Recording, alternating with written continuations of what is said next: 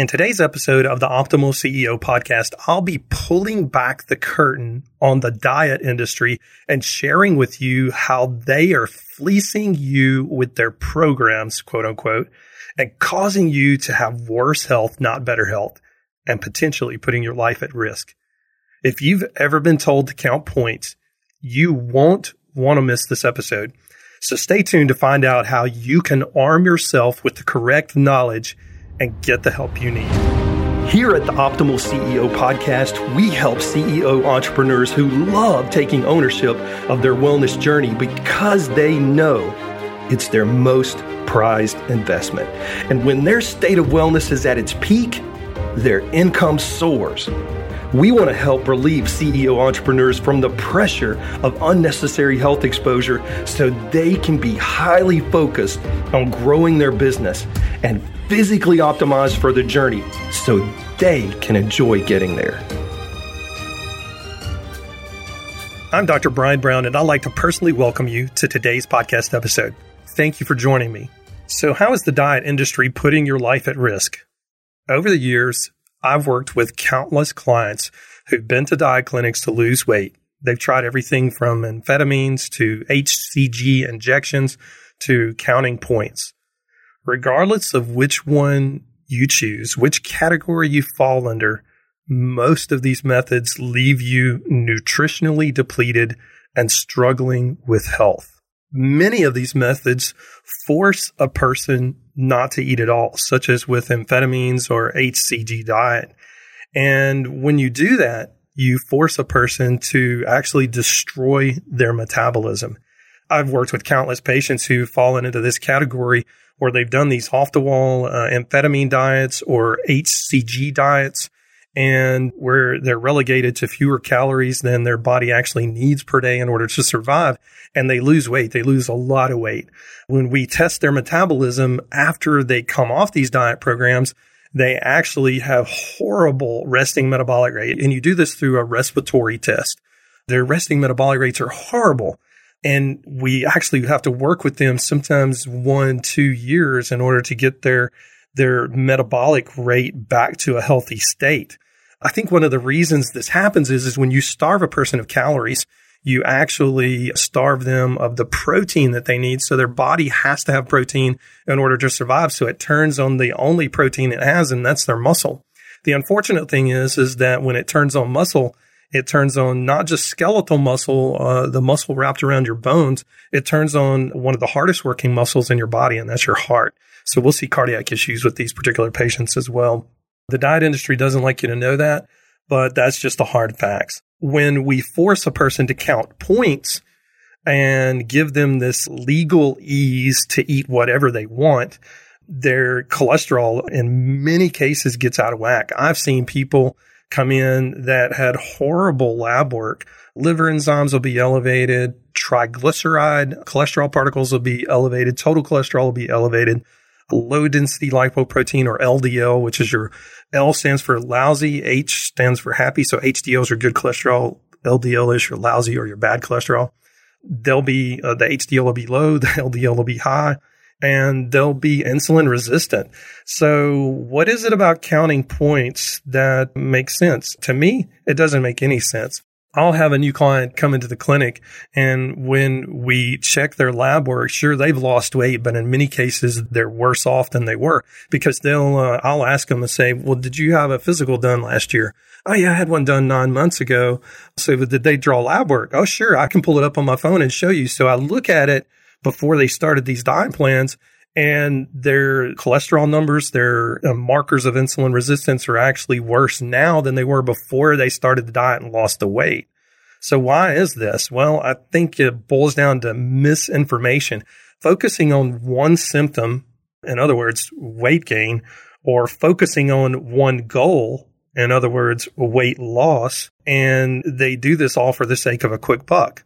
So when diet centers pop up and they're focusing on a symptom of weight gain and a goal of weight loss, the focus is not on the client. It's not in the best interest of the client. It's in the best interest of the owners of those businesses. So let me get on my soapbox for a minute, or I guess I better ask permission. Do I have your permission to get on my soapbox for a minute? I hope it's okay because this is something that really gets under my skin. The food industry, as we know it, is messed up, and the diet industry is even worse. Here's something that I hear from clients all the time. The weight loss plan I'm doing says all I have to do is count points and I can eat anything I want as long as I stay under my points for the day. Or I'm doing this amphetamine diet program and I eat so little I can just eat whatever I want. You can eat whatever you want. Really? The stories of what people eat, at least on my side of the desk when I'm in my consultation with clients, is unbelievable. I hear stories like, I'll ask people, I don't go into, it's very difficult for people to recall what they've been eating on a regular basis. So I do a 24 hour review. Let's say a patient is seeing me in the mid morning, 10 a.m. And I'll say, okay, tell me what you had for breakfast this morning. And they'll tell me, and I'll write that down. And I'll say, what did you eat for supper last night, yesterday evening? and I'm going backwards in time. And they'll tell me what they ate for supper. And I'll say, well, did you have a snack before bed? Yes, no. And I'll document that. And uh, I'll say, did you have an afternoon snack between supper and lunch? Yes. And I'll document that or no if they didn't. And then I'll ask them what they had for lunch. So I've got a 24 hour picture of pretty much what a person does because we're all creatures of habit and we pretty well always eat the same way. And then I'll ask them, okay, what did you drink in that 24 hour period? Did you drink mostly sodas or coffee or tea or milk or water or, or crystal light or a sugary drinks uh, like Kool-Aid and things like that. So they'll tell me what they've done and I'm kind of getting an assessment in my head of the calories. But you would not believe some of the things I've heard people eat when they're counting points. They'll say things like, well, I didn't eat anything for breakfast and I, I ate a salad, a 99 cent salad from a local fast food restaurant. And it'll, I mean, those 99 cent salads are nothing. There's no nutritional value there. There's a ton of fat and a lot of trans fats even. And it's just horrible for you. That's what they ate for lunch. And then they'll say, and because I saved up my points, I actually had three pieces of key lime pie. And when they tell me these things, I literally have to pick my chin up off my desk. I cannot hide the look of shock when somebody tells me something like that. I've heard things like, well, I had a can of corn last night and a dinner roll and a little piece of deli meat from the refrigerator. The kinds in the packs that you peel open the top and you just, they're kind of curled up in there and you just kind of pull them out. Yeah, that's what I had. Like two pieces of that, a can of corn and a dinner roll. Okay. Well, what did you eat for lunch? Well, I had a small hamburger, but I counted my points and I was allowed to have that. And I'm flabbergasted. I'm blown away at the things I hear because people are counting points. I got to be honest with you. This type of thinking is having a disastrous effect on our health and the health of my clients. It creates a condition that has been actually documented in the medical literature called TOFI, it's an acronym. It's TO hyphen FI. It's pronounced TOFI. And what it means is thin on the outside, fat on the inside. That's exactly what I described earlier when I said patients would come into me and they've lost weight. So they're thinner or they're in a place where they, oh, I don't need to lose any more weight. And their lab work actually looks worse now than it did before they lost the weight. We don't need to be promoting these types of diets. We don't need to be promoting this type of care. It's one of the worst things we can see uh, do for people. I call these people thin but fluffy. And a lot of times they're fluffy on the outside. If you grab hold of their arm on their bicep area, tricep area, they're, they're really fluffy on the back part. And, and there surely there are people that have lost 100 or more pounds and they're going to have loose skin. That's a totally different issue. But the bottom line is, is when we lose muscle mass, fat doesn't go anywhere. And if we're depriving ourselves of the nutritional things that we need in our diet, our body is going to turn to sources inside our own body to pull from that. And a lot of times it's not pulling from fat because we're eating so many carbs and so much fat in these weird, crazy point counting diets that it'll literally turn on its own protein because uh, we're not getting putting enough protein in our system. So what's a person to do? Well, the first thing you need to know is there's hope. Don't throw in the towel just yet. Your case when it comes to the diet industry, when it comes to weight loss is unique. You have unique needs and you need to know that. And those needs require a unique solution. So what was my epiphany? Well, my journey, as I said, I've, i was formerly 390 pounds. I've gone the amphetamine route. I've done HCG dieting. I've done the cabbage soup diet. That was the craziest diet I ever did. I've counted points. I've been down that road as well. I've done pre-prepared, highly processed meals that you buy in the freezer section. I've done pre-prepared, highly processed meals that you have shipped to your door. You name it, I've tried it. And the very thing that helped me was getting over this mindset that weight loss was complicated. Weight loss is complex, but it is not complicated. So what's the solution? Well, I want to leave you with some things today that you can do right away to start getting on track. First off, you have to change your mindset about weight loss. You have to focus on body composition. What do I mean by that? Well, focusing on body composition instead of a number on a scale is the recipe for success. There are two ways you can lose weight. You can lose fat or you can lose lean muscle. Most of these diets that I described that I did, amphetamines, HCG, cabbage soup diet, counting points, pre-prepared meals, they're all very rich in carbohydrates, very low in protein and I lost lean muscle mass. I did lose a little bit of fat, but I lost lean muscle mass as well. Destroyed my metabolism. And when I come off those diets, because they're truly diets, they're not a lifestyle change. When I come off those diets, I gain more weight than actually what I'd lost in the first place or was trying to lose in the first place. So I told you earlier about having clients come in that have been on these special diets. And I lose, use the word diet loosely. They've been on these special diets and we test their resting metabolic rate and their resting metabolic rates are horrible. They're rock bottom low. They've destroyed their metabolism by doing these crazy diets. And then clients, a lot of times when I do start working with them and we're doing metabolism repair, they get frustrated because quote unquote, the scales aren't moving.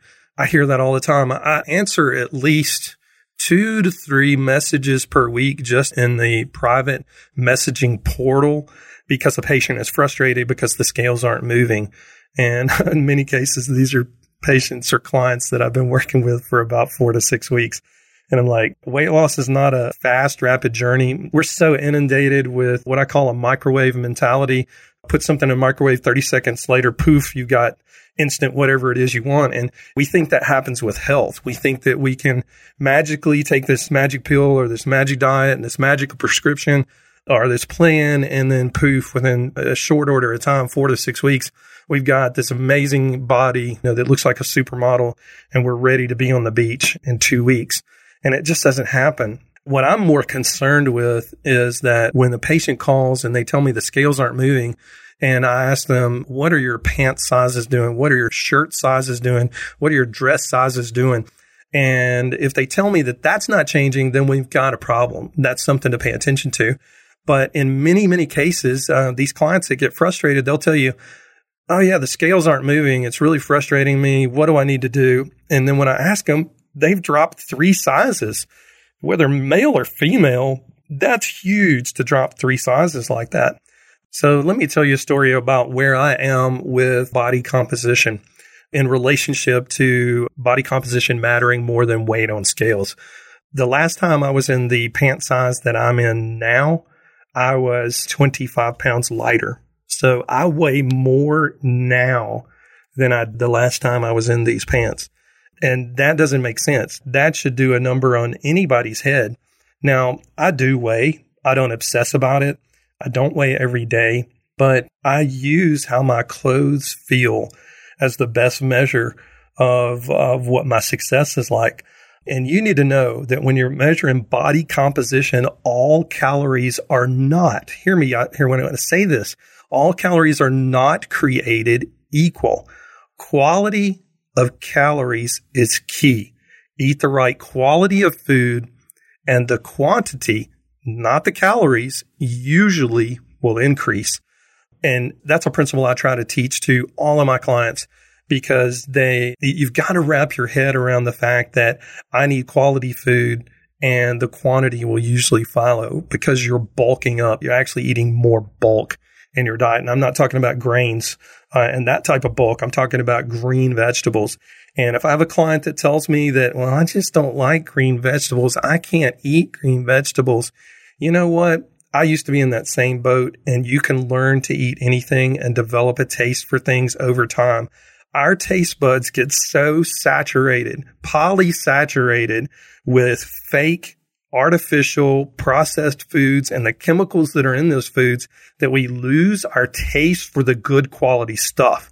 You've got to break the habit, get off the processed food, start eating quality food, force yourself to eat it. If you're not throwing up with it, I got to be honest with you, and I know this is harsh, but if it's not causing you to be just deathly ill, like you're having an allergic reaction and you're vomiting, then you need to eat it. I don't care if it's one piece of broccoli and move on to the next thing.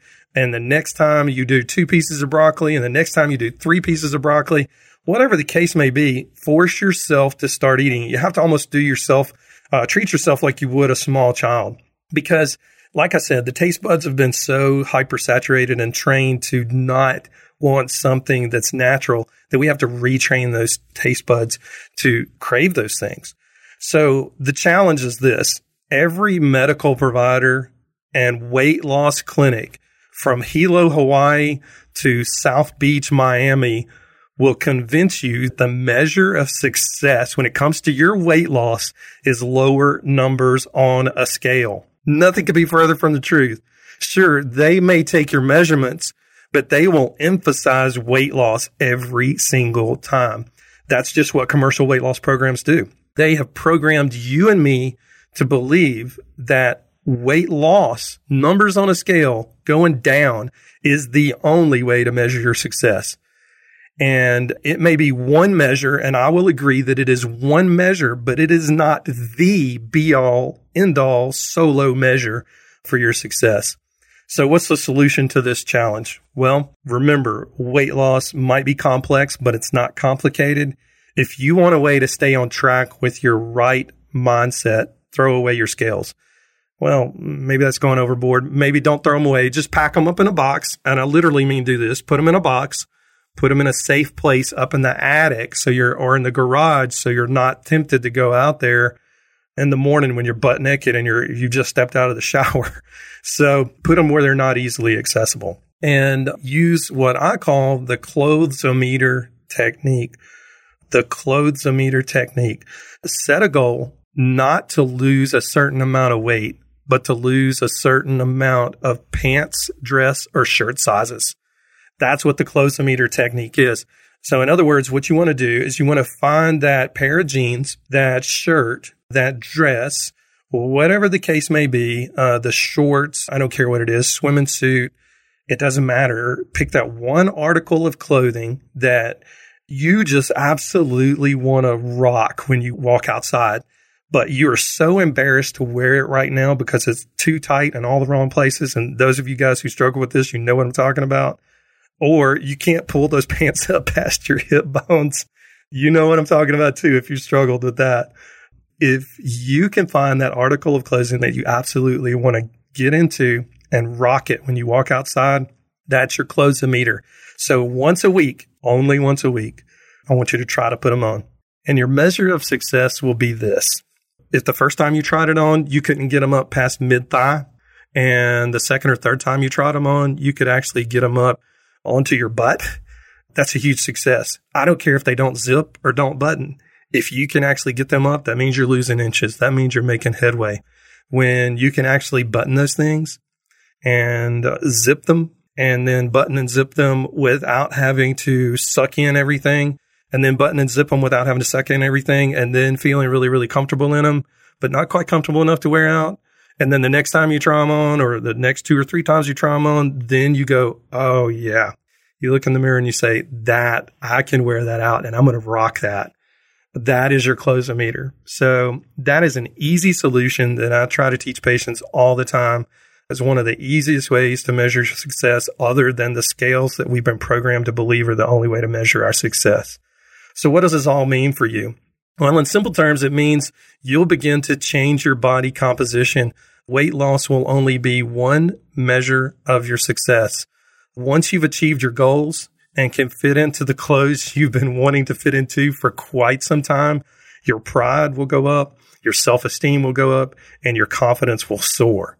Now, I'm passionate about helping CEO entrepreneurs perform at the top of their game so they don't have to worry about sneaky pitfalls in their health that will slow them down later on. It's all about helping them feel better so they can impact more lives with their business.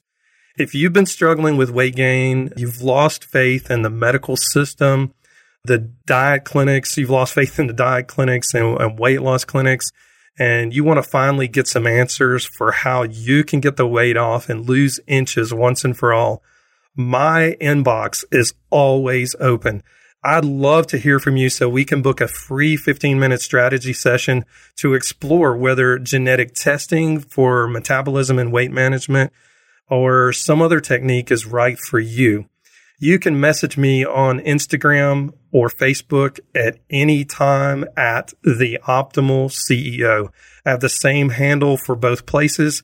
Again, you can message me on Instagram or Facebook anytime at the optimal CEO. I'd like to thank you for joining me today. Please tune in next time where I'll be sharing with you my number one secret about your sleep that often gets overlooked and what you can do about it. Until next time, this is Dr. Brian Brown, the Optimal CEO signing off, and I hope you have an optimal day. Here at the Optimal CEO podcast, we help CEO entrepreneurs who love taking ownership of their wellness journey because they know it's their most prized investment. And when their state of wellness is at its peak, their income soars. We want to help relieve CEO entrepreneurs from the pressure of unnecessary health exposure so they can be highly focused on growing their business and physically optimized for the journey so they can enjoy getting there.